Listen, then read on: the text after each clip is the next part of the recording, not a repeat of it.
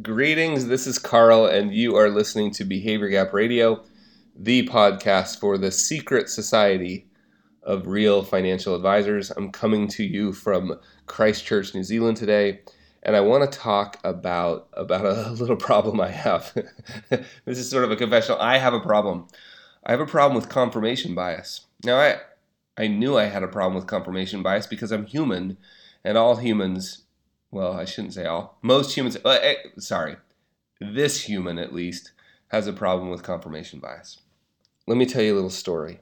Uh, I made a business decision a couple of months ago that involved a pretty substantial investment of money and uh, my own time and the time of my team here at Behavior Gap and uh, I was really excited about this business decision. And and you know, the more money I put into it, and the more time I put into it, sort of the more committed I got to it. You know, falling prey to another behavioral problem, right? The sunk loss, sunk cost fallacy.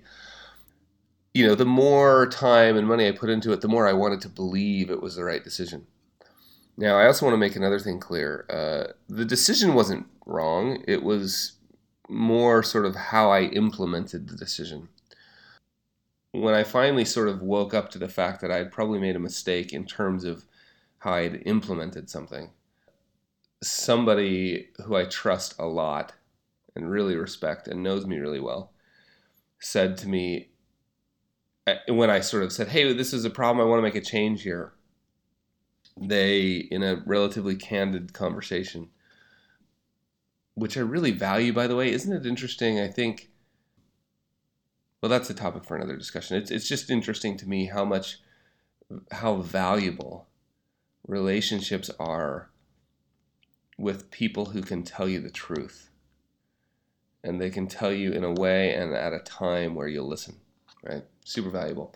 But anyway, this person told me, here's the exact words. It's been really frustrating the last couple of months to watch this go on because you didn't listen to the people who are the most loyal to you and you just went wherever you just listened to people who would tell you what you wanted to hear. and I'm a big fan of feedback, and I, I, I like to view myself as somebody who's okay with getting you know feedback that can hurt. In fact, I, I like to think of myself as somebody who enjoys the pain that leads to improvement, right? I don't enjoy the pain just for pain's sake, but the pain that leads to improvement. And this was really painful, and hopefully, hopefully it leads to improvement. But it was really painful because what what this friend of mine described was essentially confirmation bias, like classic confirmation bias. I had fallen prey to confirmation bias. And I had spent the last 10 years plus traveling the world talking about behavioral mistakes people make and one of them, I don't know if a single talk has gone by where I haven't pointed out confirmation bias because it's so challenging to deal with. Right? Where there's so many reasons it's challenging to deal with, but one of the reasons I want to talk about right now is just this how hard it is to um, and I want to give you another example. I sent out to my broad broadly speaking to my team an example of uh, email a marketing campaign that I really I, that I that I wanted to like. and I should say this clearly. At the time, I really liked it. Right, I, I'd convinced myself that I really liked it. I sent it out to sort of the the people that I consider the team here, and speaking pretty broadly. And one of them came back with a really strongly worded critique of it, just and essentially just said, and this is again another person I really value said this is garbage, right? Like this is not you. It's not on brand. And this wasn't this is a separate issue by the way. This wasn't the same project. This was an example of someone else's email marketing campaign. Somebody not in the financial services industry at all. So uh, I'm not pointing fingers at anybody. And by the way, they've been incredibly successful. So it, it, it must be working for them. But what this person in my team was pointing out, I'm sorry for all these code words, but I try to be really careful around here about not calling anyone out. I don't want to look. I don't want to make anybody feel bad, and I don't want to say other people's work is garbage. And so I'm trying to be really careful, and that's why I'm not using any names, and I'm I'm hiding the identities of of of everything, and particularly of the person who wrote this email for their business. They've been incredibly successful. They're actually a friend. And so, but the person on my team doesn't know them and wrote back and said, This is, look, this is garbage. It's not, it's garbage for you to use. It's not on point. It's not on your brand. It's not, you know, any of those things. And I, this is what's interesting. Instead of somehow figuring out how to really listen to that. I remember thinking, oh, you know, my team member doesn't understand. And I remember thinking, you know, this is about business and they're awesome at their job, but it's not. You know, like I, I remember being, I'm being incredibly honest here. I remember being dismissive.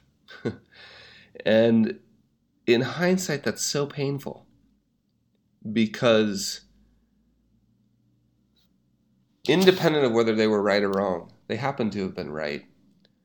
Um, but independent of that, we need to figure, I need to figure out, and I'm assuming this is a, a problem for more than just me. I need to figure out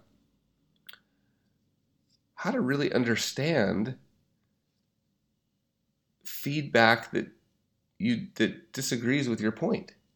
It's so easy to think as the business owner that you have this sort of and, and in fact this is your job like this is why confirmation bias is so hard as a business owner it's your job to have a broad view of everything to carefully consider the feedback you get from multiple sources and then make a decision. And often, even after all that counsel you've taken in from the people who you trust, even after all that, sometimes you have to go in a direction that not everyone will agree with.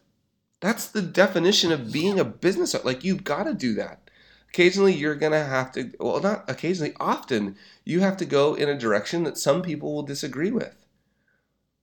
Right? So that's that's your job right? But we have to figure out how to not be dismissive about people's feedback, right? How to consider it carefully because there's no doubt I trust and respect deeply the people who were giving me this feedback who I was dismissive. In the end, it looks like I not not not it looks like in the end I was dismissive.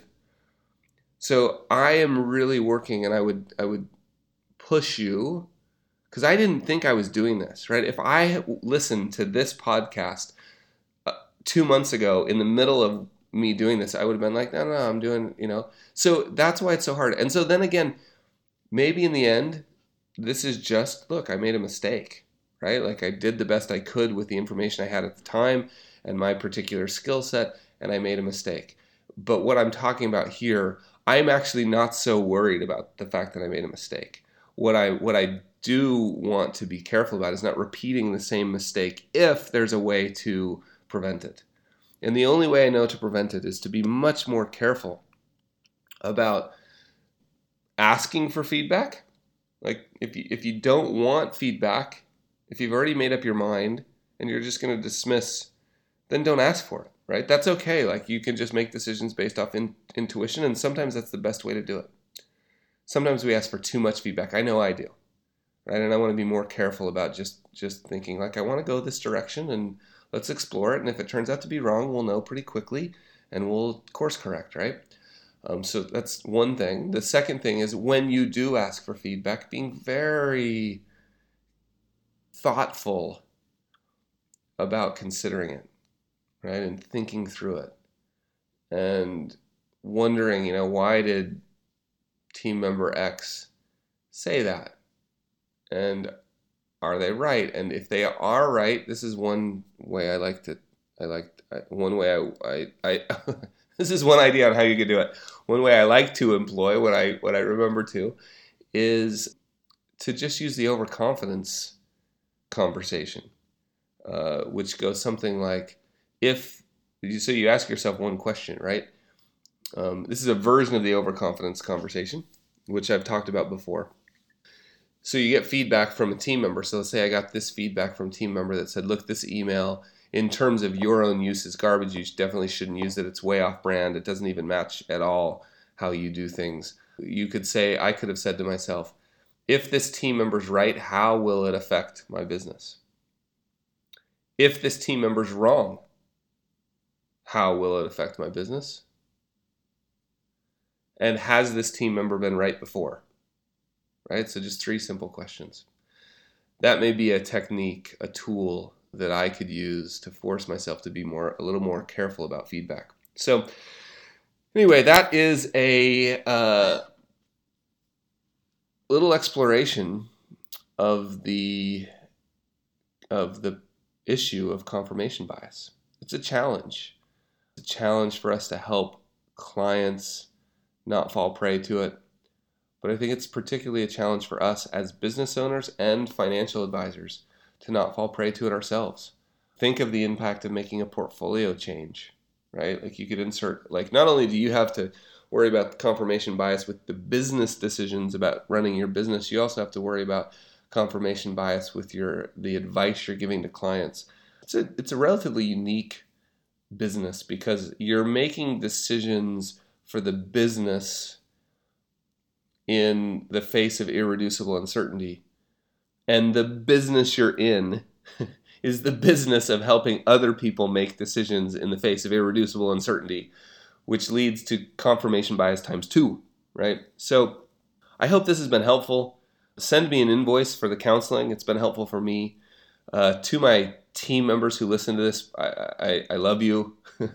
and thank you for the feedback. And to my friends who I consider an extended extended team, thank you for your feedback. And please don't ever stop giving it to me straight, even and especially when I don't like it.